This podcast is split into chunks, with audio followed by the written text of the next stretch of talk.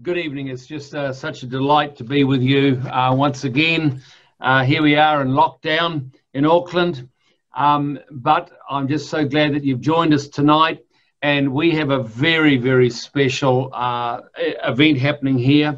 I'm so uh, delighted to have Pastor Mike Connell uh, with us from the, he was pastoring the Bay City Church in Hastings. Um, they've now changed the name to King G, um, to Ascent Global Church. Uh, he pastored that church for around about 40 years, um, but now is under King Jesus, Apostle Maldonado, that I know that many of you are very aware of. I mean, I've been to some of Apostle Maldonado's meetings. But uh, Pastor Mike has been in the ministry for over 40 years. And I've known Pastor Mike um, by sort of acquaintance, but a lot more uh, deeply um, over the years for just about that entire time. And Mike has been a tremendous um, encourager. One of the things about Mike is that you can't stay depressed too long around Mike. He'll uh, he'll get you laughing before you know what's happening, which used to annoy me years ago. But um, but Mike is just such a powerful ministry. I believe one of the top deliverance ministries in the world, used by some of the largest churches around the world, especially Asia. And Mike, it is such a delight to have you with us um, tonight. And uh, why don't you just bring some greetings, and then I'm going to um, talk to you. Oh, great, Brent. So it's so wonderful to be with you. Thank you for the invitation, and and uh, welcome everyone. It's great to have this time to be with you and to to share. And Brent, I must apologise. I didn't realise I'd annoyed you so much with all that humour. Back in the early days. oh, the early days. you must have been too serious. I was. I was. I needed to break out of it. well, it, it, tells us that the kingdom of heaven is uh, righteousness, peace, and the joy the Holy Ghost brings. So I, I always watch whether I'm losing my peace or losing my joy because either tells me something's going, something's going wrong. yeah, Hey, what a joy to be with you, and uh, I've enjoyed our fellowship and friendship and partnership and ministry throughout the nation. I've loved being part of your pastors' uh, revival meetings across the nation over a decade or so. Been it just been such fun, and uh, you're always so honouring and such a blessing, not only to me but. I, I, see your heart for so many people, the heart for pastors particularly, and your, your, your passion for revival. It's just, it's actually, you've been really quite a pioneer of the things of the Spirit in our nation. I don't think people always know what's important in the nation, but there'll come a day when, when God reveals what was really important. Yeah. And I think your passion for keeping the, the move of the Spirit going in our nation is what I would consider vitally important. Mm.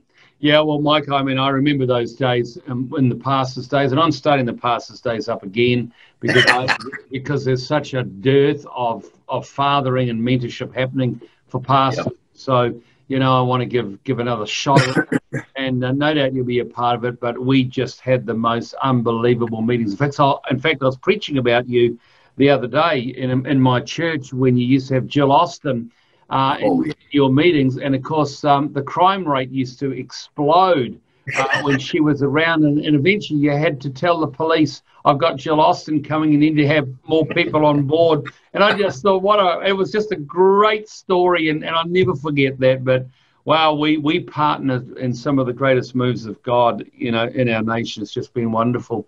But Mike, um, I just wanted to uh, ask you a few questions, and and the first one is um, if you if you'd just like to share for a few moments about what for you has been what you would consider your greatest spiritual experience since salvation and having the baptism of the Spirit. I know that most people who are used powerfully, like you are, um, have always had some experience that they can point to and say that was the thing that changed everything for me. And I just wondering if you'd just be um, would like to share what that experience was for a few moments. Okay, sure.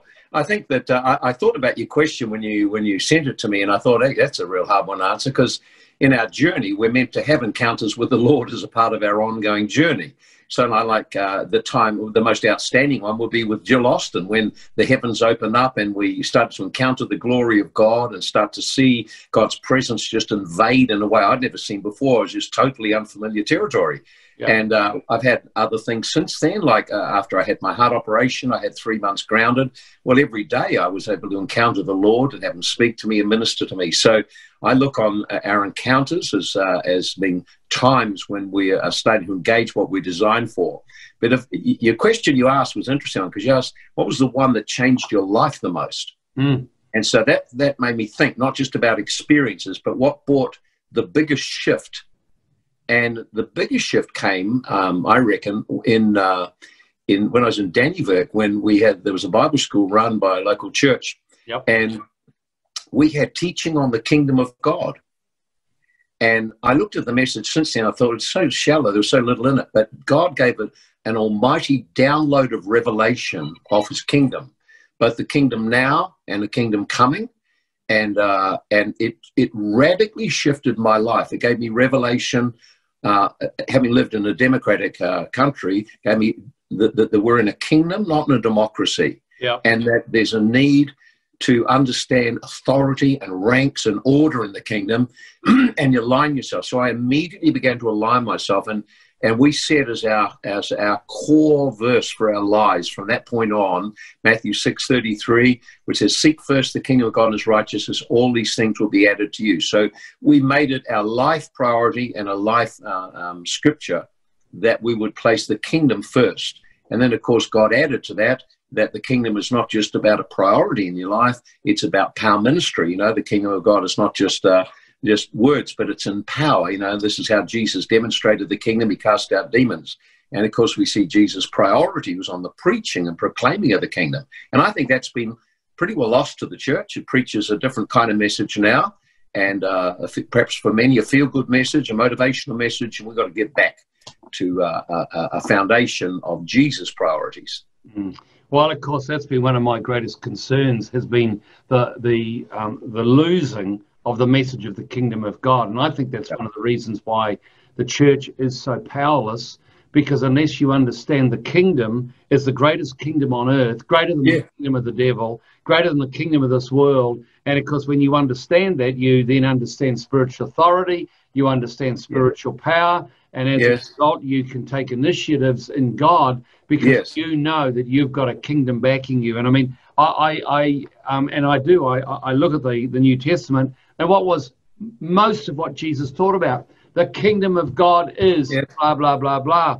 And if I was to ask most people, give me your doctrinal understanding of the kingdom of God, I can guarantee you that uh, we would be in disagreement because they've not actually been taught about the priority of the kingdom of God. I mean, what a great, what a great thought. Well, I think it's a tragedy. I think what's happened is the church has given a partial message. It's focused on salvation, how your sins can be forgiven, how you can get to heaven. But but that's not what Jesus came to preach. So while it is certainly true a truth, it's only a portion of the truth, and it leaves out the the that God's uh, plan for us is to come into a kingdom uh, and to become part of His overarching purpose which mm. means to grow in the kingdom, to become mature sons and daughters in the kingdom. Right. And if you don't have an understanding of the kingdom or don't have revelation of the kingdom, both now and what it looks like now and then the coming, you, have got no perspective for life transformation, really. No, not at all. Well, well, that that's absolutely amazing. Um, you know, when I did the ministry development school, Mike, one of the things in terms of the doctrine I wanted was taught was actually the doctrine of the kingdom of God because I, I felt and still do that it's absolutely mission critical. Isn't that amazing? That was a major point. And of course, of course, that opened you up, didn't it, to the whole realm of deliverance. And you have been such a spearhead of deliverance um, of demons um, in New Zealand, but also around the world, haven't you? Yes, well, that's uh, it was not something I started off asking for um, the Lord just showed me how, uh, well, first of all, we had an encounter with a demon when we shifted to Dannevirke, where we first started there, and I was a very young Christian, and a spirit walked into my room. And so this becomes suddenly a huge reality. It's no, this is not a horror movie. It's the real deal. Exactly. And, and I was um, absolutely terrified, absolutely powerless. I couldn't speak, couldn't move, couldn't do anything, could hardly even breathe, except all I could do is call on the name of Jesus. So when I when when Joy woke up praying and we came out of that and then we thought, well, something's in the house. I saw it, and so that made me my it, it I resolved I would learn how to address this kind of thing. Wow. wow. That the king that the real the spirit world is real, the realm of the kingdom must be real. And so I and then God brought people to us. So he taught when I got that revelation of the kingdom, I started to pray in the through the school. I'd walk there at night in the dark and pray through it and pray specifically in my room oh. to take dominion over demons and release the peace of God, uh, creativity, and uh, success to the students. And then we started to see manifestations happening in the classroom. Hmm. No teaching about Jesus, just the presence of God there. I had uh, people manifest, I had people uh, to recognize the atmosphere was different. We had massive success. So I learned then, as a very young Christian, we are we are to partner with Father in advancing His kingdom, and that means you've got to be aligned to exercise spiritual authority. So you know, submit to God, resist the devil. But most people don't submit. It's the submission process in your heart and life and ordering your life with kingdom priority that activates authority then. Because when you operate, you, you're confident God is behind you. Yeah, yeah, yeah, absolutely. And you see, see, one of the issues is that um, the, the, the the struggles that people are having seem to be far more pronounced than what they were even when I first started in the ministry.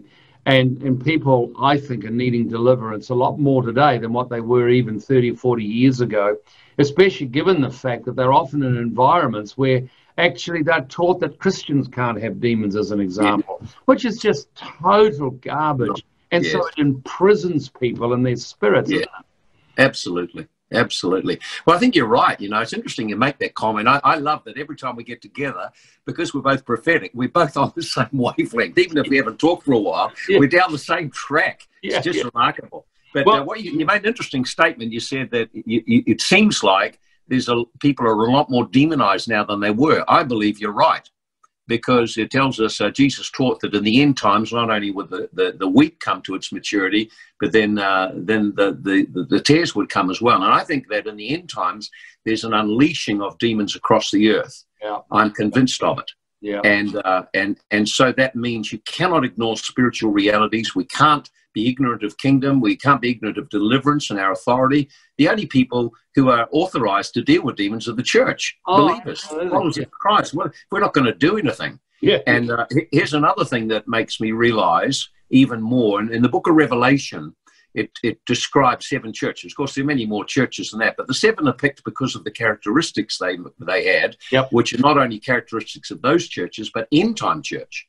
So, of course, one of the ones which is uh, mentioned very significantly at Thyatira is the toleration of Jezebel operating. Mm. Now, I haven't got time to teach on that, but if we just if you just realize it's not just a demon, this is a this is a principality. Yeah, this yeah. global power that yeah. works through clusters of demons. And I believe that the issue of control and seduction is going to be the two key things that Christians will face in these days. Wow. And you have and and Jesus promised to the overcomer is not to tolerate.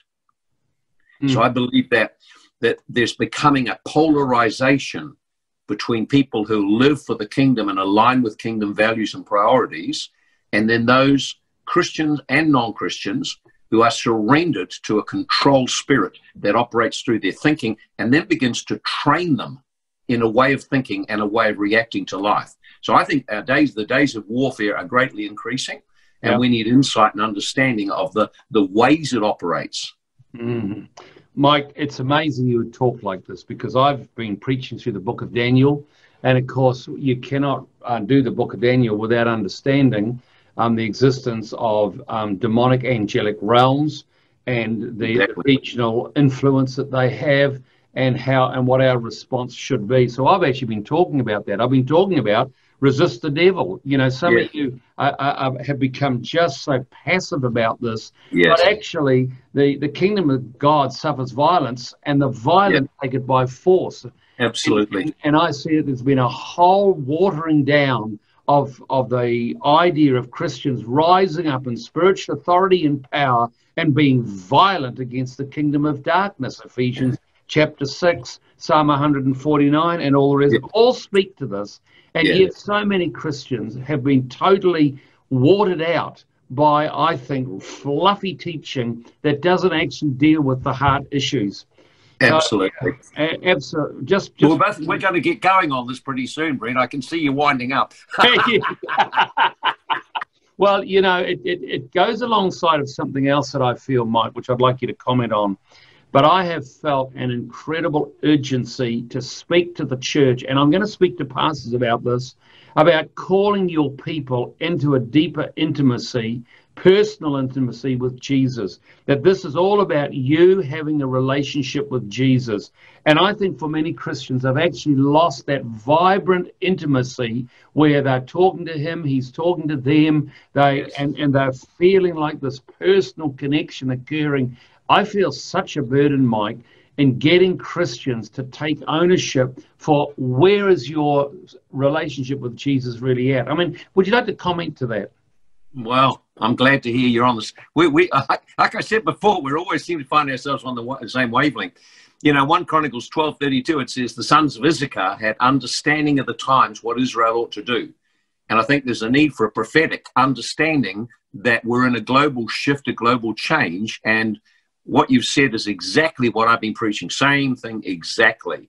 It's a time, uh, uh, uh, the times I see there are four things that to me, well, it's probably many, but the number one is the wake up of the church into intimacy with Jesus. You know, you have the uh, the Revelations 3:20 where it tells us that the end time church that Jesus on the outside. In other words, the church has substituted the presence of God for a whole range of other activities. There's all sorts of other programs and things going on, but the one thing missing in the life of every individual believer and in the corporate atmosphere is the presence of God. Wow. And so you, Jesus' teaching on the end times, I just did a series of three messages on the signs of the end times uh, out of Matthew 24, 25. But one of them he says is like the kingdom of heaven shall be like the, uh, the ten virgins Five were wise, five were foolish. And of course, they're all virgins, meaning they're believers. They all have lamps, they're believers. They all have oil. They all have an expectation of the, the, the master coming. So they all have a position uh, that would uh, entitle them to enter the marriage feast. But here's the thing lack of oil. And, and, and, and very clearly they came when the, when the message the, the king is coming or the bridegroom's coming, they rise up and of course they've got no oil. Yeah. And oil is the, the substance of the Holy Spirit imparted into our life through intimacy with Jesus. So there's those who were ready went into the feast. Those who others, they were told, go buy. You can't have a gift. This can't be given to you. you have to pay the price for it. Yeah, you got to so, Yeah. Yeah, so the church is, is virtually programmed to come along wanting someone else to hear messages for them, wanting someone else to bring the anointing for them, someone else to pray for them, someone else to, to bring the life of God, and they've not grown up or taken responsibility. I must have my own relationship with the Lord. Wow. And, and in other words, they haven't understood a key uh, factor in their uh, their their um, their design, their sonship design.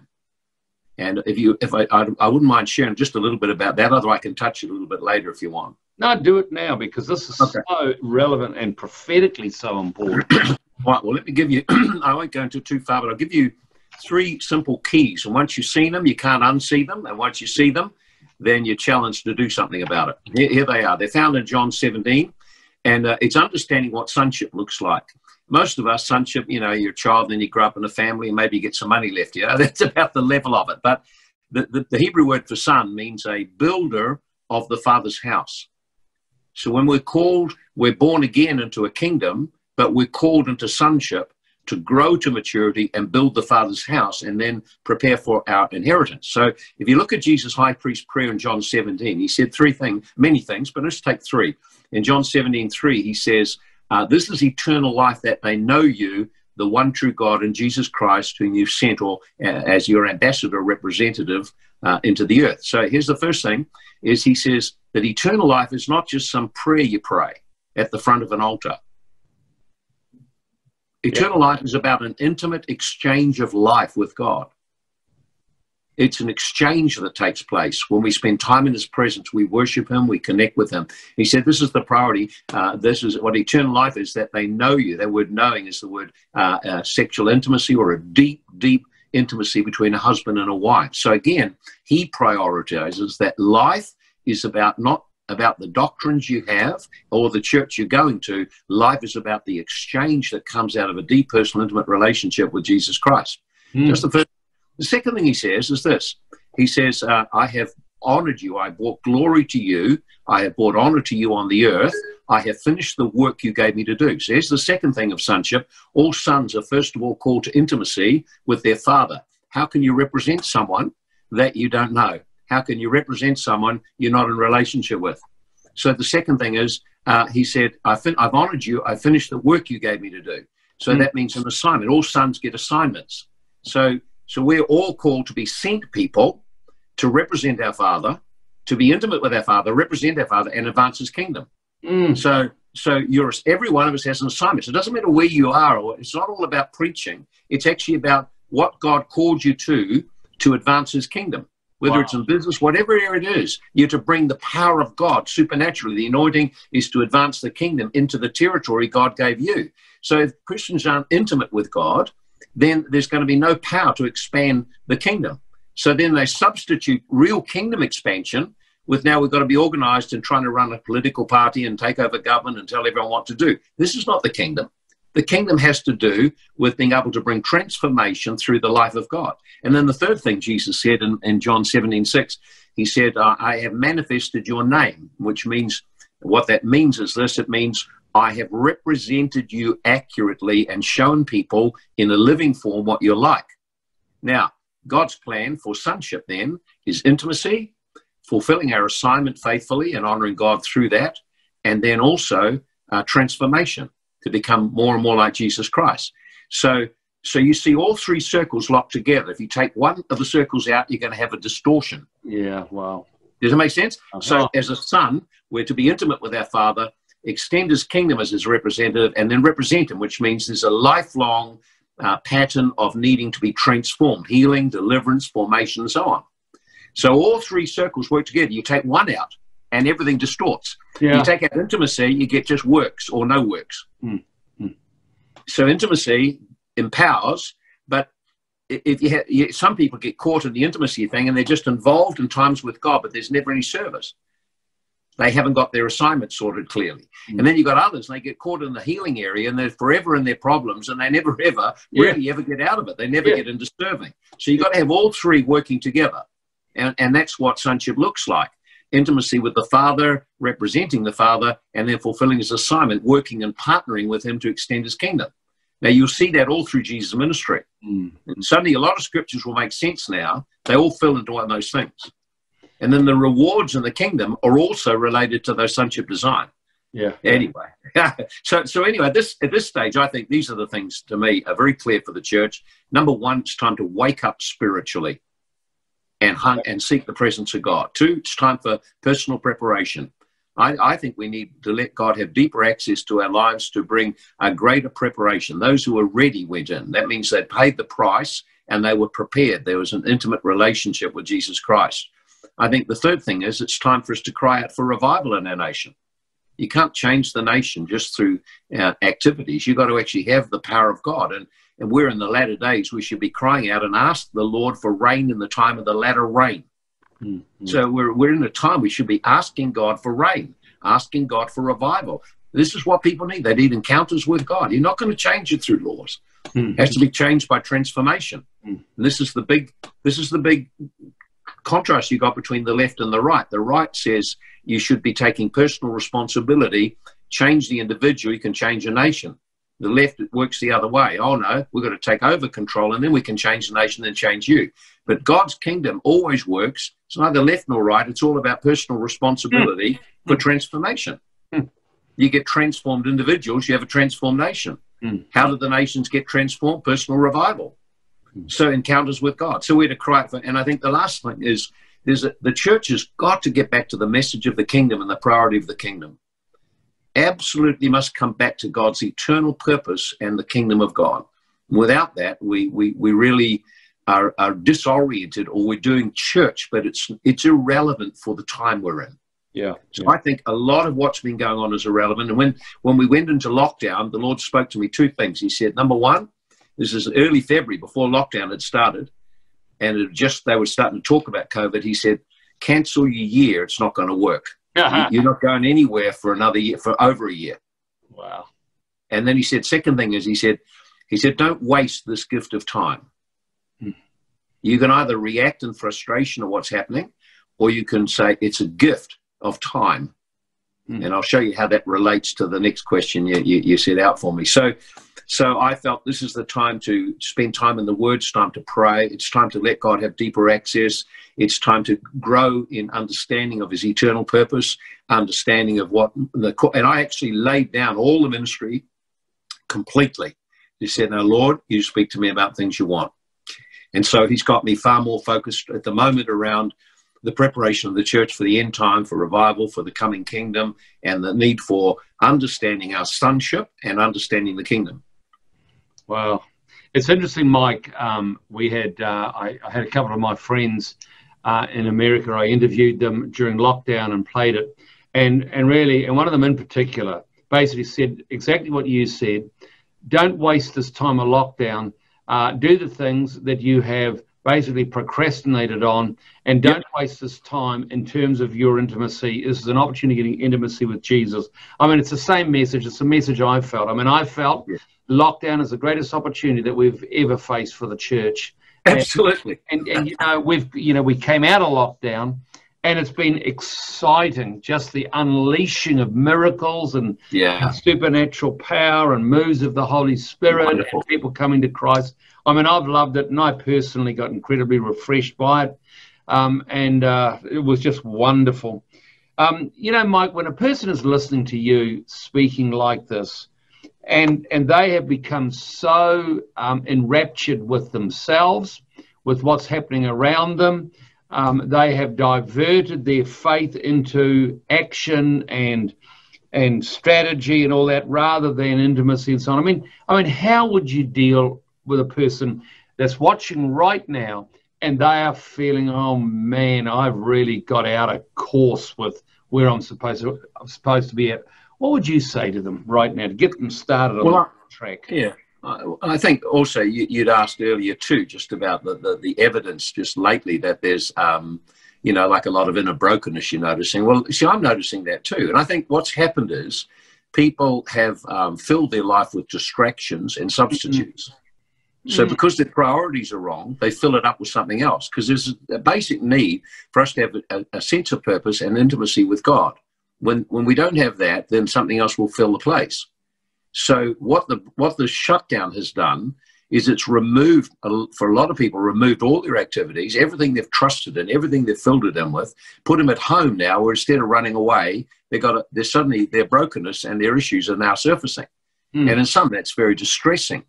But it just as a reminder, it is not being faced. Mm. Mm. So you can either get into depression, you get into reaction, or you can say, "Well, I need to make some changes." So I think. Um, there's a whole number of things related to it. I think, first of all, is to understand that your personal healing and transformation is part of God's eternal purpose for you. He wants to heal you. I mean, you think about Jesus' ministry assignment, you know, to preach the God. The Spirit of the Lord has anointed me to do what? Preach the gospel to the poor. Well, it's not the gospel of going to heaven. That's the gospel of the kingdom, of another kingdom available, and a loving Father that He wants intimacy with us. Right. Uh, to heal the brokenhearted, He wants to he recognizes that intimacy cannot take place without if your heart's broken. It's like I put it. I put it like this to someone yesterday, um, uh, because I'm getting so many people. I've got them coming from overseas. I've got them Zoom calls for pastors and churches and and people privately, and then locally, it's the same thing. Everywhere, people stuff is surfacing, and if they just need help to to to look and see and connect the fruit they're experiencing now with the decisions and bad choices they made earlier on. Oh. This is the biggest problem. And so transformation is a lifelong journey. You don't ever stop. You just, what's God working on me now? Now, most people in their coming, say to a retreat or something like that, or, or for counseling, their kind of main thought is, I'm in pain, fix me, stop the pain. But that, when you do that, you miss what is God doing? Yeah. Our reference point, you know, Jesus said, I do what I see the Father doing. So the bigger picture is that in the healing and deliverance and the renewing of the mind and the formation of the heart are a lifelong journey.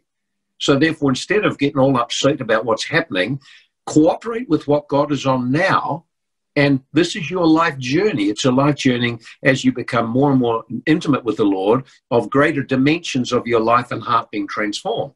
So I, I liken it like a house that's a huge mansion with maybe 100 rooms and you've got 95 uh, closed and locked. and you've asked, you've asked Jesus into the entrance and that's all you're given them. Yeah. And for many people, that's where they are. Yeah. And one by one, because he loves us, he's saying, I want to get into that room. I want to go in where the mess is and I want to heal you. I want to set you free from the spirits that imprison you, stop you receiving love, stop you giving love, stop you functioning properly. if you think about it, with Israel, Israel came out of slavery.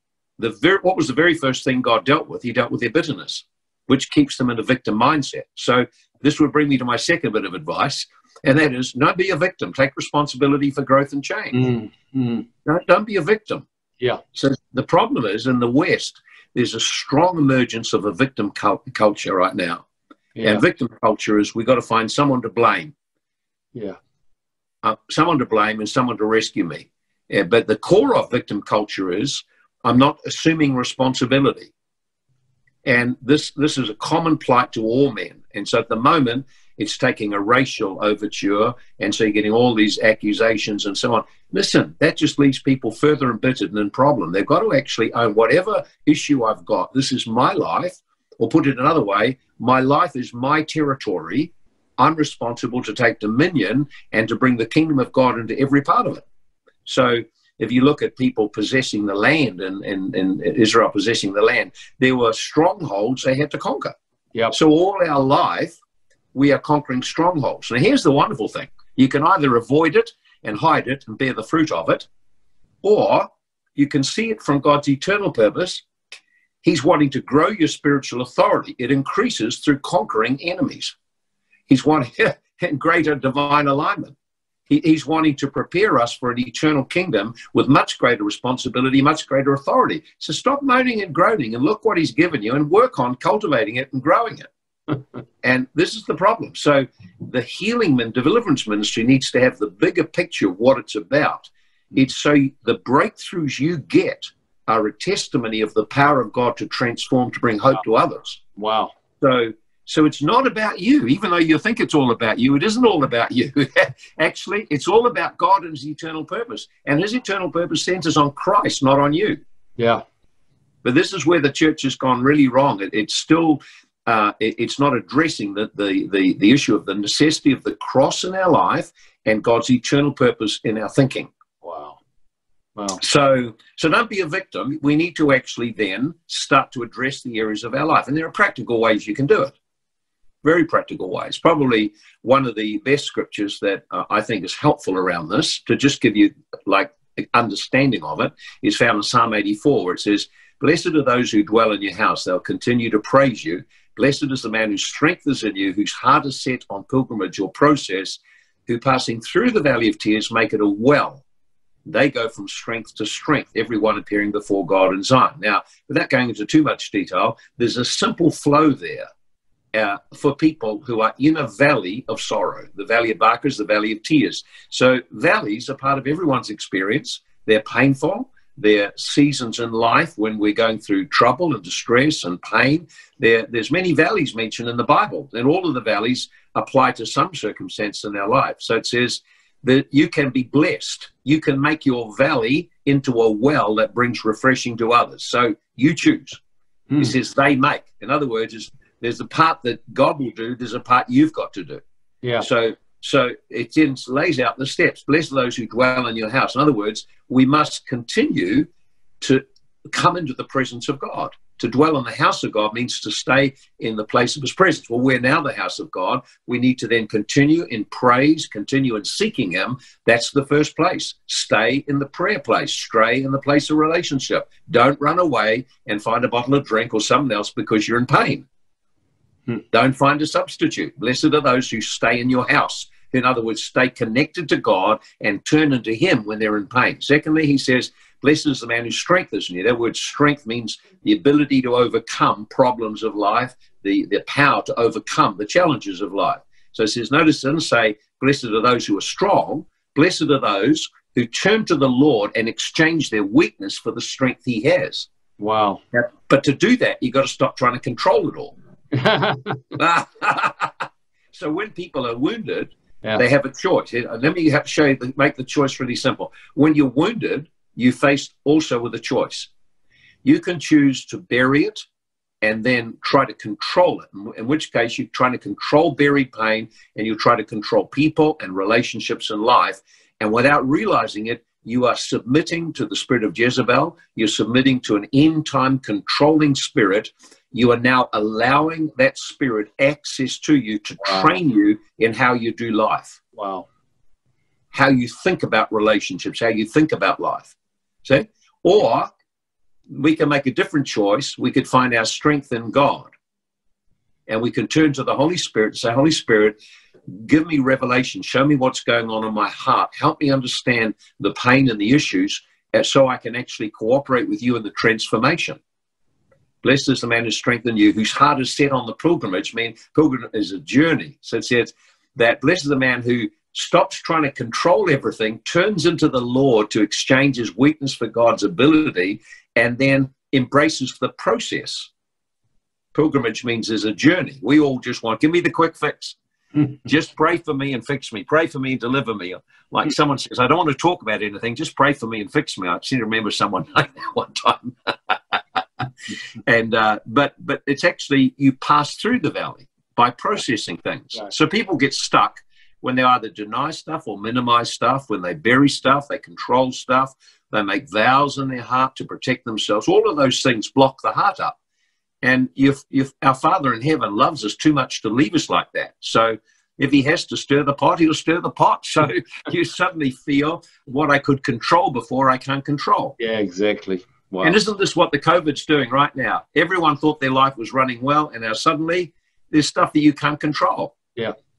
yeah. So what are you going to do? You're going to lean into God, or you're going to get angry and frustrated and reactionary? Yeah. Wow. Are you going to use the time well, or are you going to waste that time? It's a gift from God. Hmm. so, so we can, and if we will pass through the valley, if we will process the things God gives us, then we have a testimony that brings life to others and we have authority to overcome that. So, and that's of course God's plan, you know. And, and, I find this is the thing that people don't get. They just either stuck in a problem, they blame God or blame the church or run away, instead of actually, what is God trying to do in my life? He wants me to change. Yeah. You, you imagine, for example, this. Suppose you had a uh, um, uh, an, an inheritance of five or ten million dollars, and you wanted your child to have it, but they refused to grow up. Well, the child's entitled to it, but they won't grow up. If they won't grow up, how can you give it to them? You can't because it'll destroy them. Yeah. Yeah. So this is like our Heavenly Father. He wants us to grow up. Yeah. Not to remain in old patterns, old ways, old dependencies. So I think one of the things, the greatest thing that's happened to the church is the breakup of the, the meetings. I mean, I love meetings, you know, I love meetings, but I think people just become addicted to a form of church where someone's carrying them along. They get propped up once a week and that's it. Yeah. And that and that's being all blown apart right now. Yeah, absolutely. Yeah. So, do you have your own relationship with the Lord? Are you building um, something in your home? The, the next revival will all be to do with homes being open to the Lord. Mm. So, men, where are you? Are you the prayer, or are you just giving up that job to your wife and allow demonic powers to come upon the household? it's pretty. I mean, it comes down to real practical stuff, doesn't it? Oh, in, yeah. in, in, with the with the people of Egypt in Exodus, they were in uh, uh people of God were in Egypt. It says as, as it got towards their deliverance, it said there was light in the houses of Israel, darkness in all of Egypt. So right now is the time when there should be light in our houses. That means light in your personal life, revelation, intimacy with God, and it should flow into your home. Mm. Mm. Ah. well, you put the light on in some homes and you find, oh, I don't think I want to see that. Can I, can I go to a meeting or go somewhere else? yeah, well. it just is what it is. It, the, the failure to face what is there leaves us in deception and denial. Yep. Empowerment comes when you just face it. That this is not. Jesus said an interesting statement. He said, "The Son of Man has not come to serve, to be served, but to serve and give his life." So a lot of people are wired to expect life to work for them, everyone to serve them and cooperate, make their life easy. And then when they come to God, I now want you to help me make my life easy, rather than actually, I'm called to represent my Father and be redemptive. I'm called to represent my Father and solve problems and bring life into situations. It's all to do with understanding your divine purpose. Yeah, yeah. See, you know, Mike, I love what Jesus said when he says, My food is to do the will of him who sent me. Yes, absolutely. And, you know, um, I, I think that a lot of people have misconstrued what, as a Christian, as a church, as a ministry, success looks like. Absolutely. We, and, and we've taken on a very worldly, ungodly perspective of if if this is the result, blah blah, whatever that is, um, then I'm successful. When actually true success is when you have fulfilled the will of God, and absolutely, and you've got to then define what the will of God is. Which means you have to define how you are meant to outwork the will of God, which means you have to identify the gifts and the callings that God has given to you personally, and you have to deal with the, the, the junk that is hindering that flow in your life. Otherwise, you can't have the sustenance, which is what food is, um, and you can't do, do that which, which God has willed for you to do. Right, and you, you see a couple of scriptures, like he says in 1 Corinthians uh, 13, he says, he's talking about having, in the context of the gifts in, uh, in uh, 12, 1 Corinthians 12 and 14, yeah. he puts in there there's there's a need to flow out of a character of love or sacrificial serving. Yeah, yeah. And so he said, if you can prophesy and do all these great works, but you haven't got love in your heart, it doesn't count yeah. for anything. What, what's going on? Yeah. So the the increase of the of the of the love of God in our heart comes out of intimate revelation of our Father's love for us. That was Jesus' prayer also in John 17, that the same love he experienced, we would experience also. Otherwise, you just become a performance junkie and you think because you're doing all these great things that that's success. Hmm. But interesting in Matthew 7, uh, 23, 24, Jesus said, Well, many in that day, the coming of the Lord, She'll say, Lord, Lord, we prophesied, we did miracles, we cast out demons in your name. And he will say, So they're clearly believers, Pentecostal believers, and they have the supernatural. They've got, they're doing things. However, he said, there's something really missing in the core of it. And here it is. I never knew there's no deep personal intimacy. Yeah. And secondly, you're working lawlessness. You have your own independent agenda. You've never really become an obedient son. You've just allowed, you've used my gifts to build yourself a name and a reputation. That's an indictment on the church. He said, many, that's many, many, many are going to get a big shock.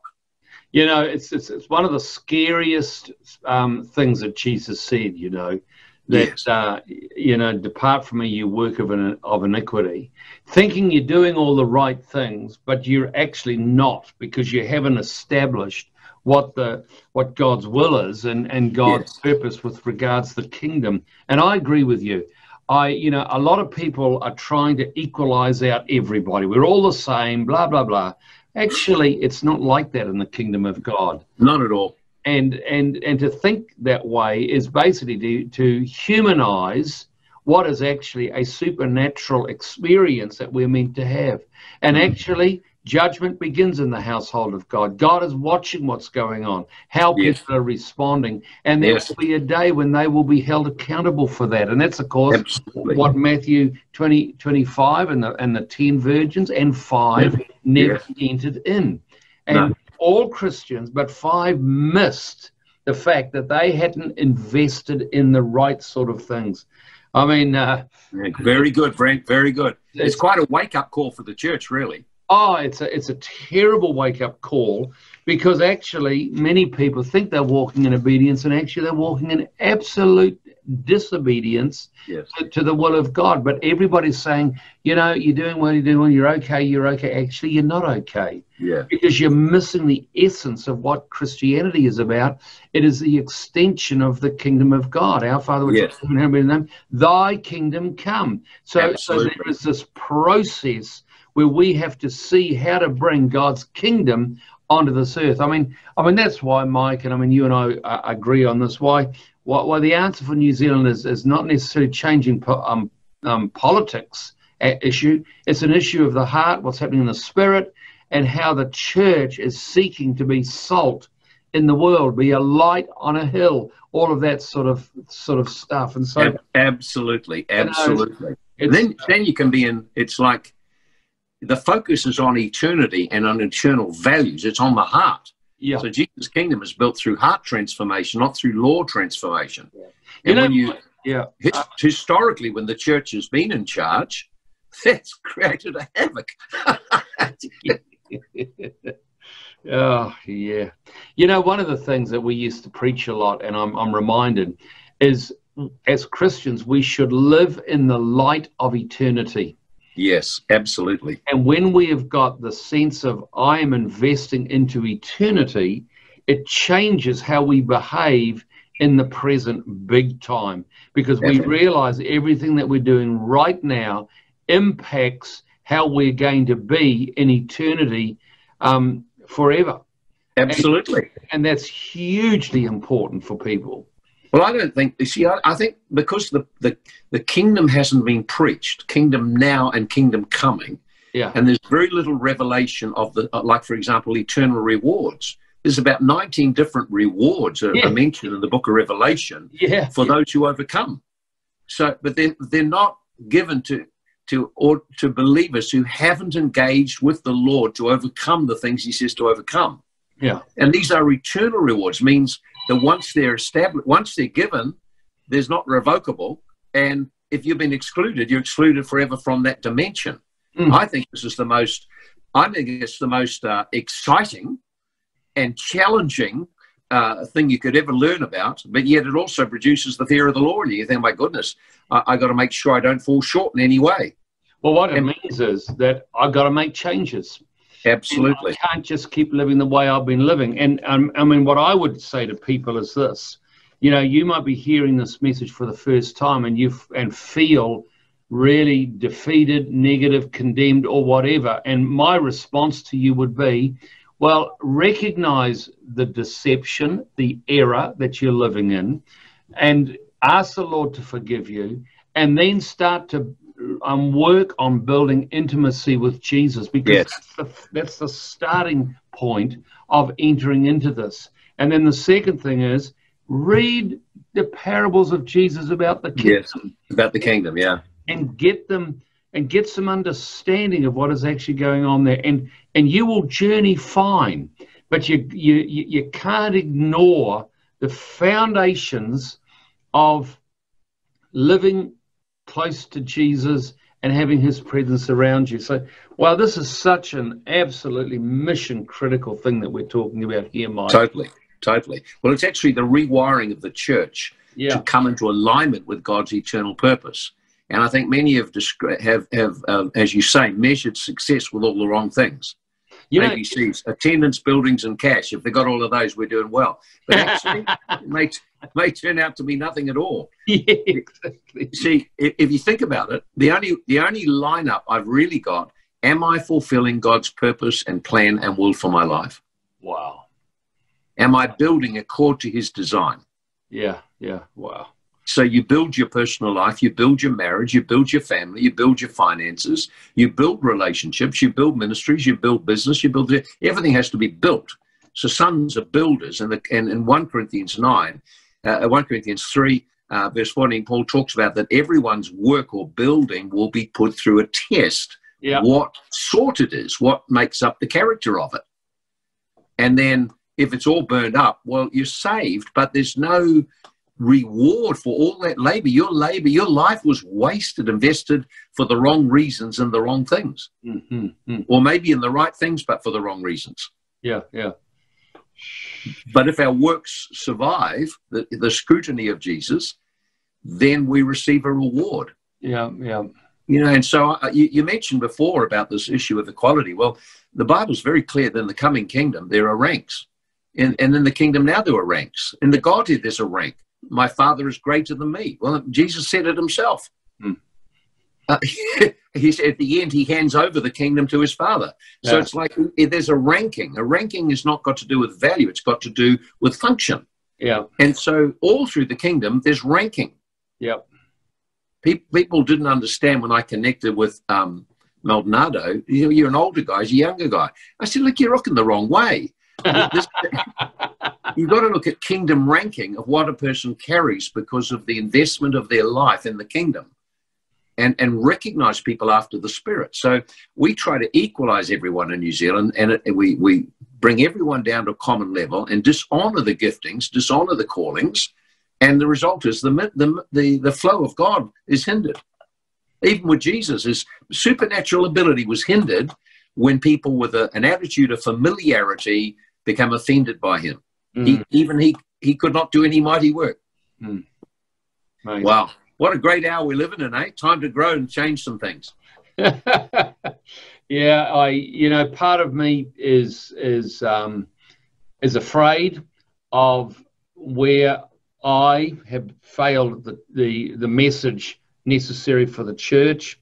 Um, part of me is pleased that my length of time on this earth is um, is diminishing rapidly, so that the, the, the, the, fruits of what has been uh, sown into the church, I don't want to have to be around to bear that in the wider, wider body of Christ, because I think there are going to be some issues. Yeah. Um, but having said that, um, I'm just decided I'm going to keep the message clear because um, I think it's the only way that we're going to shift this whole thing is that we have to go back to say Hebrews 11, you know, the foundations of the faith, faith toward God. Hebrews, yeah, yeah, from, from dead works. Hebrews, yeah, repentance from dead works and so on. And and actually, in that process, as we are building intimacy with Jesus, um, that actually he will work with us. But if we've got no no intimacy with him, there's no way that he can then communicate with us. No, exactly. And, and, and you know he's there, but he's looking for us to respond to him. And uh, and I, I think that the whole COVID nineteen and lockdown has actually, and I agree with you, has been a massive message to the church. Dispense with all of the superfluous and yep. get down to the the essence of what faith is. And you know, um, I was told just a couple of days ago by one of my staff on this particular lockdown in Auckland, when we're in level three, the level of fear and and um, and anxiety is far greater than before. Now, I haven't noticed that because I'm not connecting to people like that. But you see, what what is that telling us? Well, you're hiding away at the beach no, well, actually, unfortunately, I'm not this time. I wish I was. but you know, it tells us, guys, you got to get down to we preach about faith, we talk about faith, we pray about faith. Well, is faith operative in your life? Yes. And are you actually believing God? You know, well, one of the things I did in, in my church, I announced after we got down, got out of lockdown, I said, um, Encounter Church Auckland, this is going to be a no unemployment zone. Everybody is going to have a job. And I think, and I think at that per, at that point in time, I think I had one person come up for prayer who didn't have a job, and wow. and and I'm going to keep pushing that because I believe that as Christians, our response needs to be so much more proactive, and uh, and and dealing with when fear comes or whatever in our lives, being honest about it, but go to the Lord with it and, and begin to allow His strength to become our strength, to be able to let His burden that is light to come upon us, and we offload um, our burdens to Him and live that life of just strong and powerful connection with Jesus. Very Mike, good. Mike, this has been absolutely fantastic. And I know that everybody who is uh, listening right now will all be saying, um, to them, I'm going to ask Brent when is he inviting Pastor Mike back up um, to our church. Um, don't worry, everybody, that's happening. You're all in lockdown in Auckland. I know exactly. that. Exactly. So we can't come up. but I do. I am going to get Mike in. And, and I think more of this is just so what's needed. Him and I agree so much. I'm going to be bringing him up, hopefully, for the Pastors' Day that I'm doing, if we can, um, in, in September.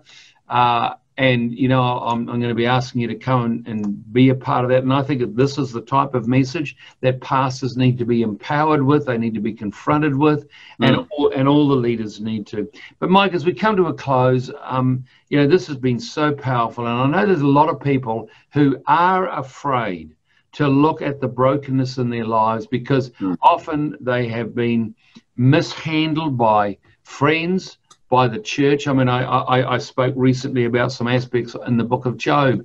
I mean, I mean, here God let the hedge down, the enemy attacked. God put a limitation on what was allowed to happen to Job, and then all his friends came and gave him all sorts of counsel, and God got slacked off with a lot of them and basically said around about chapter 43 or something, shut up, everybody. You're just speaking a load of nonsense. Now, here is the thing I want to say to you. And the revelation comes to Job and he says, Oh God, um, you know, I'd heard of you by the hearing of the ear, but now my eye sees you. In other words, he now sees what the real issue was. And all of these advisors were just speaking utter nonsense because yes. they were coming from a paradigm of legalism and judgmentalism and all the rest of it. Yeah. Didn't, didn't realize the greater issue of of what it was about in terms of having intimacy with God. And of course, God restored back to him. So you see, my message to everybody listening right now is don't don't feel condemned. Don't feel as though you've failed, but just realize there's some adjustments that need to be are made. You need to be building a life of intimacy. You need to be um, letting the Word of God speak into your heart. You need to be encountering the presence of the Holy yes. Spirit. Yeah. And in that process, the healing will start to flow.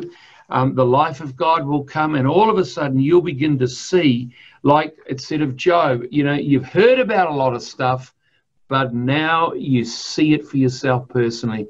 That's the most amazing place to come to. So, Mike, this has been absolutely outstanding. And I just love you as we come to a close. If you just pray for everybody who's listening, please. Sure. And thank you for the opportunity to come and share with you. And I always delight that even if we haven't talked for a little while, we're just so much on the same page. Unbelievable. it's just what's that same river. And I think it's being in the same river of God has sustained the friendship over many years. Yeah. And uh, it's something people, it's supernatural that people don't get yeah, yeah, absolutely. so I'll annoy you with more laughter. but uh, I, I, really appreciated your, your last comments there. And I think for everyone, this is a time to come near to the Lord. Our God is a loving Father. He wants to help us. Mm. You're not here to condemn us. And so, what if there's been a shaking up? Well, then what is it that's showing up? Mm. Just face it instead of running from it and burying it and hiding it. Don't get onto Netflix and that stuff. Just get into the presence of God. Start to build some, put some worship music on, start to pray in the Spirit, start to worship Him, and persevere. Things of the kingdom are sowing and reaping. So don't go into a prayer time and, well, I'd never a big encounter with God and have what they had. No, no, just start to sow. Here's the, here's the thing to look. Look at where the arc of your life is going. Is, your, is the arc or the movement of your life taking you closer to God or is it moving you away? If you take a photo of a bank account and it's say $1,000, you can't tell whether that's good or bad. You've got to look whether the, where the arc is. If it was a million and it's down to a thousand, you're in bad shape. Mm. See? Mm. If it's if it was minus a thousand and now it's up to a thousand, you're going well.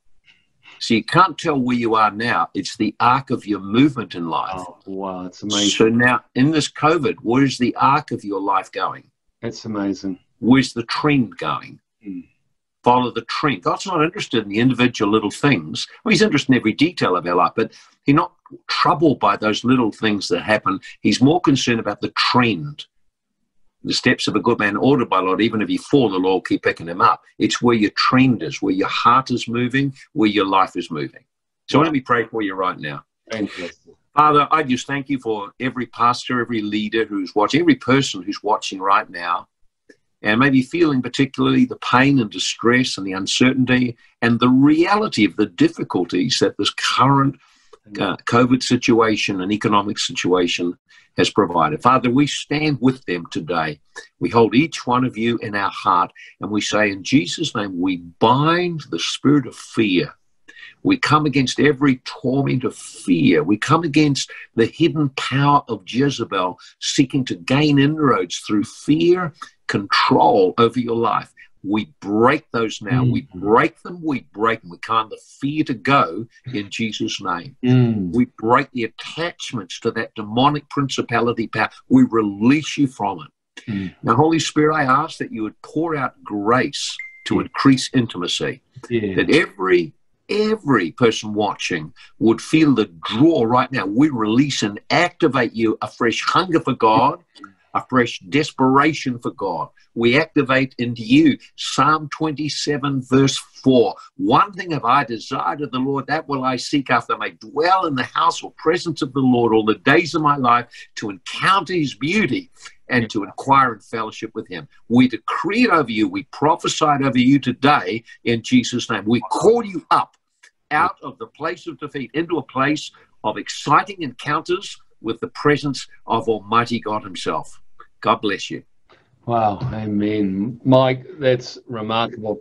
And of course, you quoted the very passage that the Lord used when we were facing a very difficult situation during the lockdown, which is Psalm 27. The Lord spoke that to me. So that was another confirmation. Wow. But, wow. Um, Mike, thank you so much for your time. Um, an invite will be coming to you to come up to the Pastors' Day and to come and do some realizing stuff. that I'm not traveling anywhere overseas anymore. exactly. Hallelujah. Mike, it's been fantastic to have you with us, and I know everybody's really appreciated this and loved this, and uh, you know we look forward to uh, further times with you. Hey, God bless everybody that's uh, listened to this tonight, and I just pray it's been a huge blessing for you and uh, very, very empowering uh, and uh, look forward um, to getting back together once lockdown is finished in Auckland. God bless you. Thank you.